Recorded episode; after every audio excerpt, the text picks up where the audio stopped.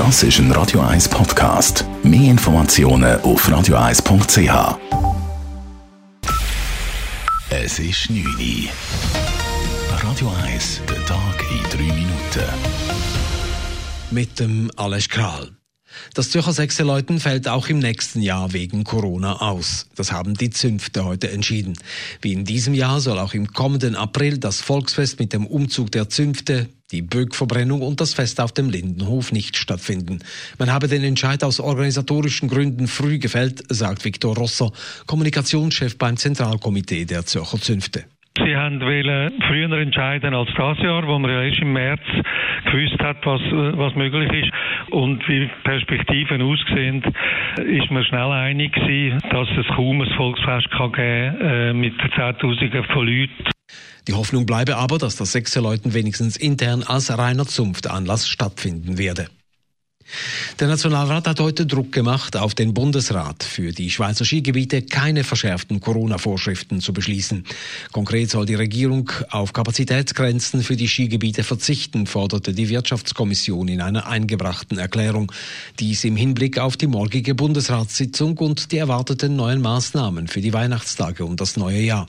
SVP-Nationalrat Thomas Matter sagte im Rat, wir sollten heute als Nationalrat den Bundesrat aufrufen, im Interesse unserer Bergregionen den Wintersport nicht mit unpraktikablen, unverhältnismäßigen und unwirksamen Auflagen zu belasten.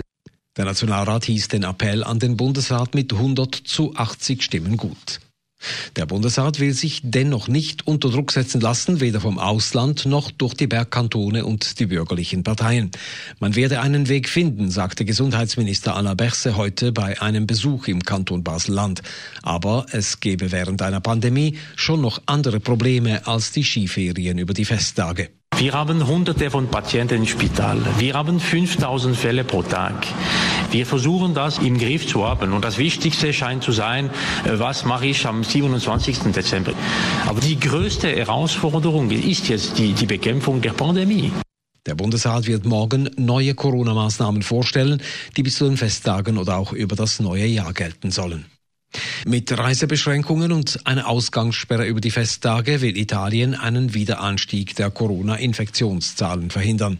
Das Kabinett in Rom hat beschlossen, Reisen zwischen den verschiedenen Regionen Italiens vom 21. Dezember bis zum 6. Januar zu verbieten. Noch strenger sind die Regeln über die Weihnachtstage und am 1. Januar. Dann sollen die Menschen in ihren Gemeinden oder Städten bleiben. Die aktuell geltende nächtliche Ausgangssperre wird zudem nicht gelockert. Den Zürcher Strafverfolgungsbehörden ist ein großer Schlag gegen den organisierten Drogenhandel gelungen.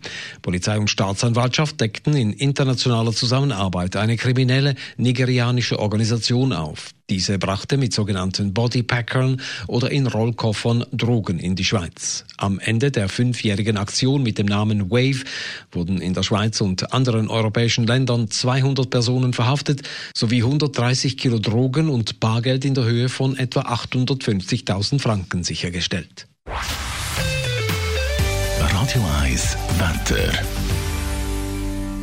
In der Nacht kommen immer mehr Wolken auf. Morgen am Freitag ist es dann meistens stark bewölkt. Und am Nachmittag gibt es von Westen her erste Regentropfen.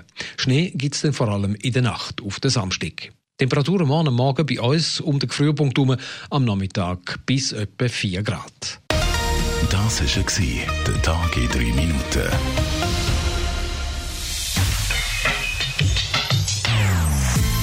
Non-Stop-Musik auf Radio 1. Die besten Songs von allen Zeiten. Non-stop. Radio 1.